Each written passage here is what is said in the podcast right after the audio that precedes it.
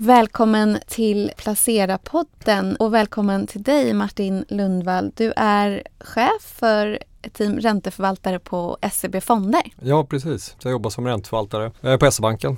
Vi förvaltar ett antal olika räntefonder. Och det är allt från korträntefonder till high yield-fonder? Ja, precis. Vi har ett ganska stort ränteteam så att vi är 13 stycken förvaltare totalt.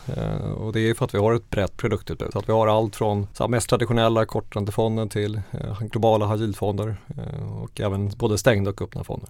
Och det har du gjort sedan? 2008. Okej, spännande år. Jag började precis innan finanskrisen så det var ett spännande år.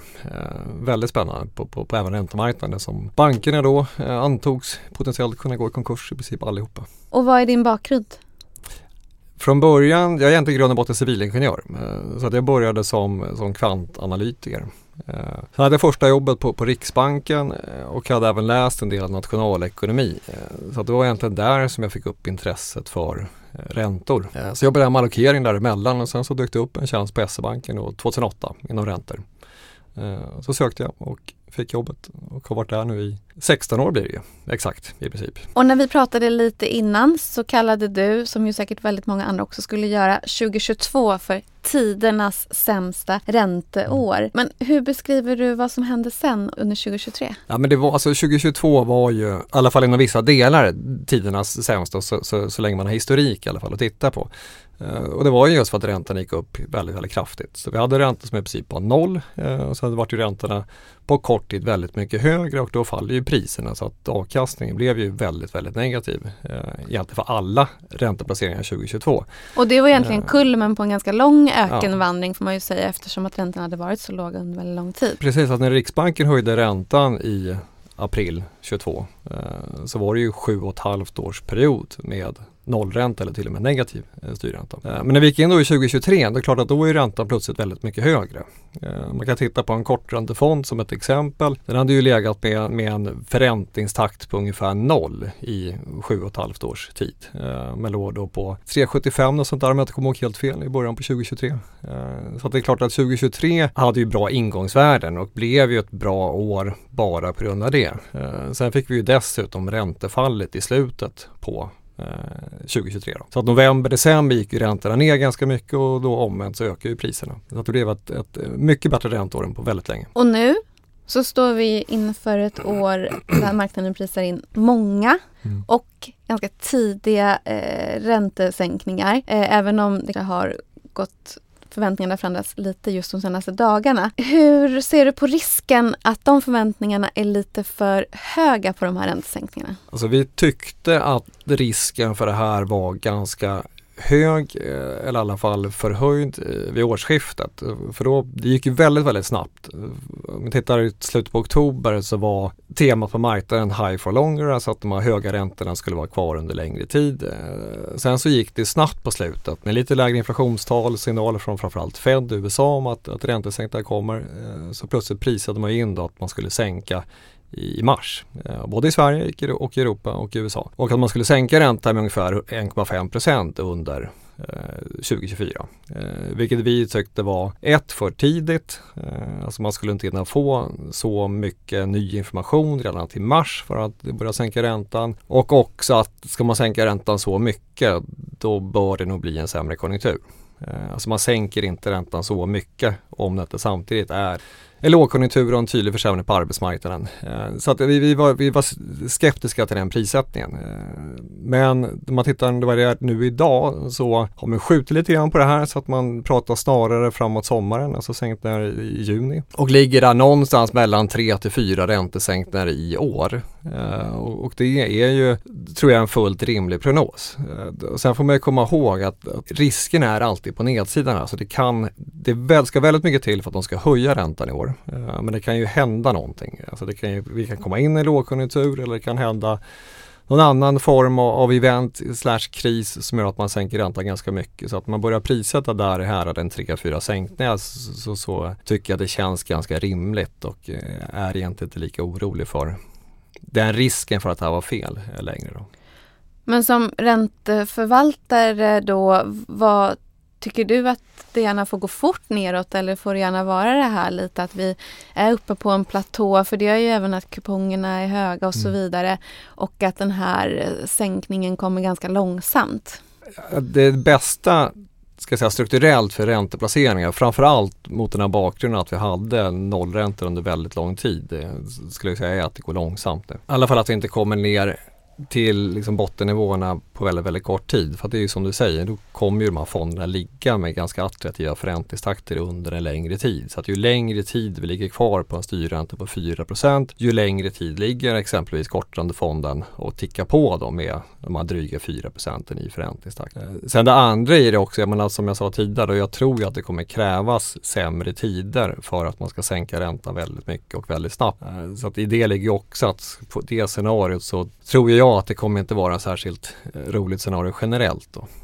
Nej, för man vill inte ha en för dålig konjunktur eller för stora boprisfall heller antar jag, för det kan ju inte gynna obligationer heller. Nej, det är ju, alltså just att fallande räntor är väldigt positivt för obligationer generellt och framförallt om vi pratar obligationer utan kreditrisk, då, alltså statsobligationer. Om vi i alla fall tittar på ett land som Sverige där man antar att staten kan betala tillbaka. Men sen har vi kreditobligationer eller företagsobligationer och det är klart att där prissätter man ju kreditrisken, alltså sannolikheten för att man går i konkurs och går det väldigt mycket sämre för företagen så kommer man ju öka den här sannolikheten för konkurs och det kommer ju vara negativt för den typen av obligationer. Har vi kommit upp i den liksom procentuella defaultnivån som man brukar göra i en lågkonjunktur? Eller liksom, tror du att det kommer bli mer betalningsinställelser innan det blir bättre? Defaults generellt sett, om vi tittar globalt, har ju inte gått upp så mycket. Men då får man också komma ihåg att tittar vi på USA till exempel så är det ju inte, det är inte närheten av en recession. Det blev ju 2023 blev ju mycket starkare än befarat. Det var ju till och med ganska bra tillväxt. 2024 har ju börjat väldigt starkt. Så att det som man var ju framförallt rädd för att den här väldigt snabba omställningen från penningpolitiken skulle leda till en recession, att man skulle gå rakt in i en konjunkturell vägg, men det har ju framförallt i USA blivit fel. Så att det har inte funnits någon skäl där än så länge att jag inte var orolig för bolagen. Sverige är ju lite annorlunda, här är det ju en sämre konjunktur. Det är ingen jättedålig konjunktur, men här ser man ju tydligt att det har stramat åt. Vi har ju fastighetssektorn i Sverige. Som är en väldigt stor del av obligationsmarknaden. Precis.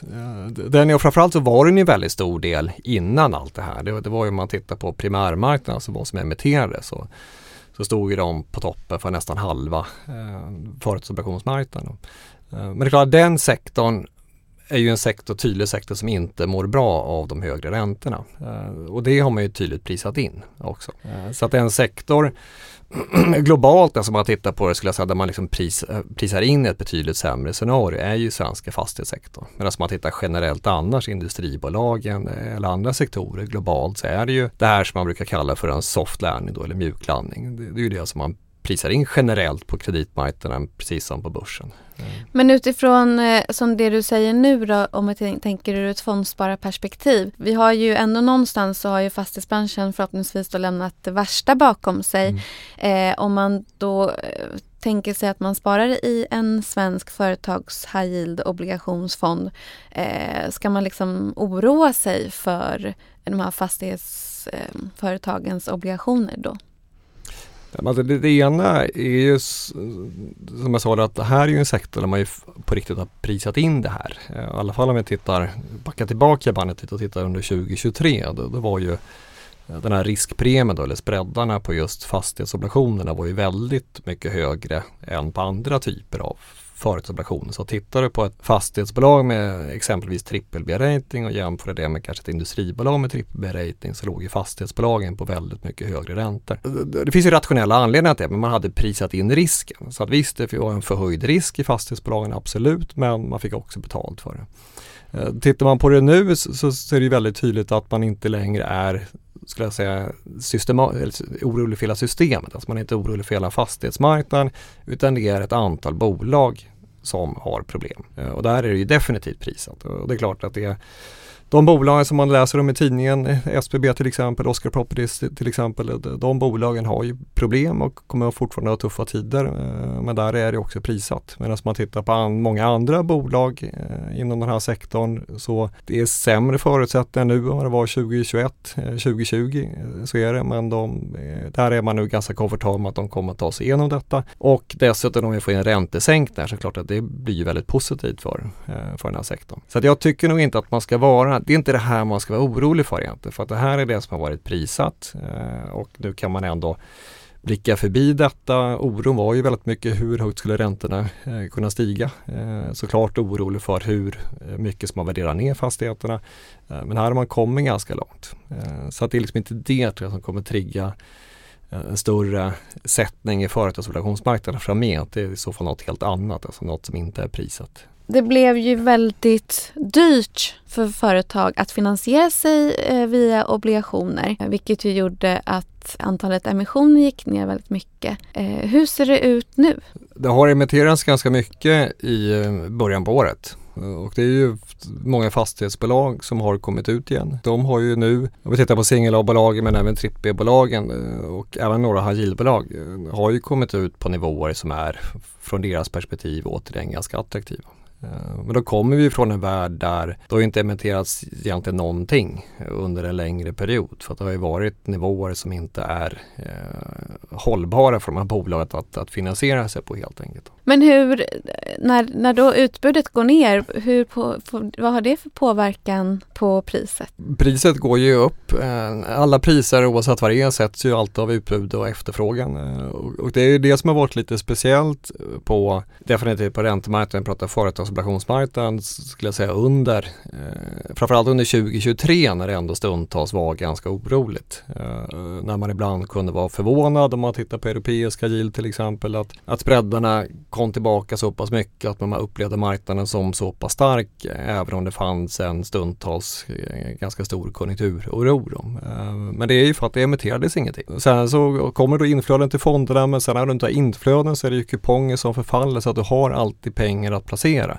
Det är klart, kommer inga nya obligationer så blir det skisat då, såklart det som finns. Den nordiska marknaden har man ju sett väldigt tydligt på senare tid, just att det har varit, det kan man titta på statistiken med fondflöden, men det har ju varit ganska mycket inflöden i framförallt nordiska kreditfonder med ett utbud som inte varit jättestort. Så att på det sättet så är det bra för marknaden också att det börjar komma ut med, så att det blir lite mer balanserat. Många av våra lyssnare tror jag kommer att tänka på 2020 och att det var väldigt stora likviditetsproblem på obligationsmarknaden som ju tvingade flera fonder att stänga till exempel. Visst är det så att obligationsmarknaden fungerar bättre nu än vad den gjorde då, trots allt? Absolut, det gör den. Och sen är det, alltså jag skulle i stor utsträckning egentligen säga att det var ett värderingsproblem som man kan koppla till likviditeten. Absolut, men problemet var egentligen inte att man inte kunde få fram pengar, så att man inte kunde sälja, utan problemet var att det fanns inga värderingskurser. För vi värderar ju typiskt en fond då på skärmpriser, alltså vad är det man ser på skärm, och sen när man skulle sälja någonting så var det helt andra priser. Och då är det väldigt problematiskt såklart att ha en fond öppen om man inte vet hur man ska värdera den. Det var ju en väldigt exceptionell händelse, för där gick vi från ett läge som var helt okej, ganska starkt, till att plötsligt hela världsekonomin stängde ner i princip. Så att det var ju verkligen en svart svan, så att det var ju väldigt, väldigt svårt för alla parter att veta vart priserna skulle ligga. Men min uppfattning nu är att market makers då, alltså de som ställer priser, att de är mer uppmärksamma på detta och verkligen anstränger sig för att säkerställa att vi har så gott man kan göra detta, har då bra priser. Och vi hade ju ändå ett stresstest under framförallt 2022 och det funkade tämligen bra. Sen är det ju som alltid alla marknader med låg omsättning, och så att man pratar om obligationer eller aktier, är det klart, är det låg omsättning är det svårt att veta exakt vart man kan transaktera. Är det bolag som handlar i problem så är det svårt. Men det är en bättre fungerande marknad än vad det var tidigare. Och aktörer som vi är ju också, skulle jag säga, definitivt mer medvetna om detta och är ju bättre förberedda än vad vi var in i pandemins utbrott. Och vad kan man förvänta sig för avkastning nu framöver då på till exempel en högräntefond? Jag tror att det är ganska rimligt ett år som det här att förvänta sig ungefär det som de har som förräntningsakt idag, som de formar huvudscenario. Tittar man på alltså en global high yield-fond, när vi pratar USA, Europa, så ligger man någonstans där kring liksom 6,5-7% före fondavgiften och avdragen. Och då i det ligger ju att det är ganska, det är inte jättehöga spreadar längre. Alltså det är den mjuklandning som är prissatt, men sen är ju ränteläget ganska högt. Och varför är det rimligt att förvänta sig? Ja, men jag tror att det är ungefär där man hamnar i ett läge när centralbankerna gör som prissätts nu, vilket är en rimlig förväntan. Är det så att det skulle bli betydligt sämre, då kan nog de här spreadarna gå isär och samtidigt kommer räntorna falla mer då, så att det kommer balansera ut det. Så att det är en rimlig förväntan att man kommer hamna någonstans där mellan 6-7%. Och på en korträntefond, kan man förvänta sig en ränta över det man kan få på ett sparkonto? Det beror lite grann på vilket sparkonto det är. Man kan ju låsa pengarna etc. Men om man tittar på vår korträntefond så har den idag en förräntningstakt på ungefär 4,1 efter avgift. Och den kommer ju såklart då, om Riksbanken sänker, successivt återinvestera på lite lägre nivåer.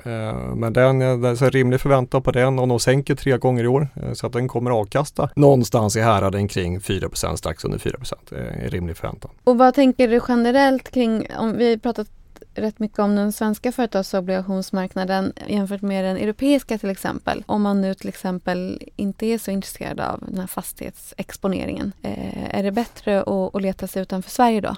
Om man inte vill ha fastighetsexponeringen så är det ju bättre att leta sig utanför Sverige. Så är det för att Sverige sticker ju ut i den bemärkelsen att fastighetssektorn här är ganska stor. Men sen samtidigt som jag sa då, här får man ju lite bättre betalt för att den här risken är prissatta. Men med det som är fördelen generellt så att man letar sig utanför Sverige eller kanske överlag mindre marknader är ju att man får en bättre sektordiversifiering och bättre såklart diversifiering på bolagsnivå också. En av de fonderna som du förvaltar, det den kallar en dynamisk räntefond, så att ni kan då helt enkelt själva välja mixen då mellan korta, långa räntor, företagsobligationer etc.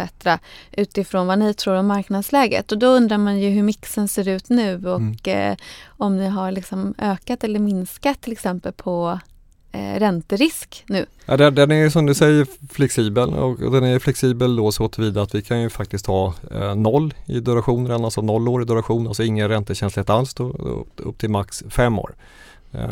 Som är då en ganska hög ränterisk. Och vi har ju dragit ner den kring årsskiftet då. Så att vi drog ner den från strax över 3 till strax över 2 i samband då med det som jag pratade om tidigare, att vi tyckte att man prissatte väl tidiga och väl mycket räntesänkningar under 2024. Nu har jag här kommit tillbaka en hel del. Vi har än så länge inte dragit upp det någonting, men jag skulle säga att liksom nästa steg där är att vi återkommer dra upp det ändå. Och också då skulle jag säga relativt kreditrisken i den här, för att även där är det ju flexibelt. Alltså vi kan ha ganska låg kreditrisk eller ganska hög kreditrisk. Där är vi ju mot ett normalläge överviktade kreditrisk. Där skulle jag också säga att den här riskhanteringen kommer in i läget där vi är nu då. För som jag sa, jag tror den stora risken för krediter i år, det är att konjunkturen blir väsentligt sämre. Så att man verkligen måste prisa in en så här generellt ökande defaultrisk i hela kreditmarknaden. Och det är ju läget då som det här snabba och stora räntesänkningarna kommer komma. Så att där tror jag ju i den här miljön då att man kommer faktiskt dra ner risken. I alla fall om man tänker i worst case scenario, så drar man ner risken om man faktiskt drar upp ränterisken i en portfölj som har krediter. Till skillnad då, för 2022 var ju tvärtom. Där var det ju mer ränterisk man hade, ju sämre gick ju en portfölj. Så det var ju det omvända. Men, och lite grann var ju risken där igen kring årsskiftet, där man prisade så väldigt mycket. Då hade man tagit ut hela räntesänkningspotentialen för 2024. Men nu är vi ju där igen, att nu kan man ju prissätta ganska mycket mer om det blir sämre. Tack så mycket för att du kom hit. Tackar.